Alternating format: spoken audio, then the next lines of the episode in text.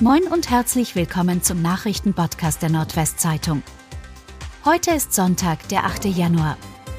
Und das sind die regionalen Themen. 19-Jähriger in Oldenburg von Zug erfasst und tödlich verletzt. Ein 19-Jähriger ist nach dem Entlassen aus einer Polizeikontrolle in Oldenburg von einem Zug erfasst und tödlich verletzt worden. Bislang deute alles auf einen Unglücksfall, sagte ein Sprecher der Polizei in Delmenhorst am Samstag, die die Ermittlungen zu dem Fall übernommen hat.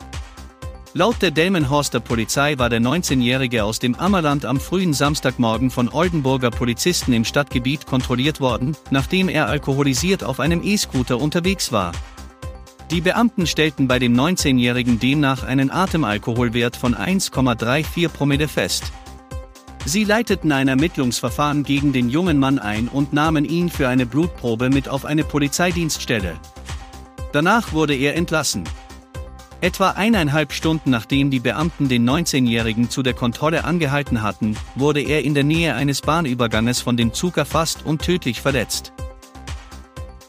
Baskets verlieren in Bundesliga gegen Bamberg. Die EWE Baskets Oldenburg haben in der Basketball-Bundesliga eine überraschende Niederlage hinnehmen müssen. Der bisherige Tabellenvierte verlor am Samstag bei Brose Bamberg mit 78 zu 89. Statt den Rückstand auf den FC Bayern München auf Rang 3 zu verkürzen, rutschte Oldenburg durch die fünfte Saisonniederlage auf den sechsten Platz ab. Die Niedersachsen, bei denen Allen Pianik mit 18 Punkten bester Werfer war, verloren drei der vier Viertel und konnten lediglich im Schlussabschnitt ein 19 zu 19 erreichen. Der von Uhren Amil trainierte Gastgeber Bamberg hatte in Patrick Miller seinen besten Korbschützen und verbesserte sich dank des sechsten Saisonsieges vom 13. auf den 11. Tabellenrang. Polizei setzt Frachter in Brake fest.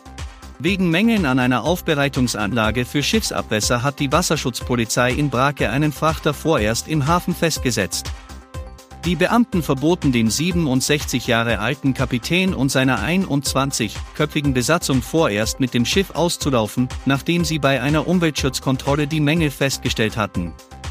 Die für kommenden Dienstag geplante Abfahrt des mit Holz beladenen Frachtschiffes in Richtung USA werde sich womöglich verzögern, teilte die Wasserschutzpolizei am Samstag mit. Und das waren die regionalen Themen des Tages. Bis morgen!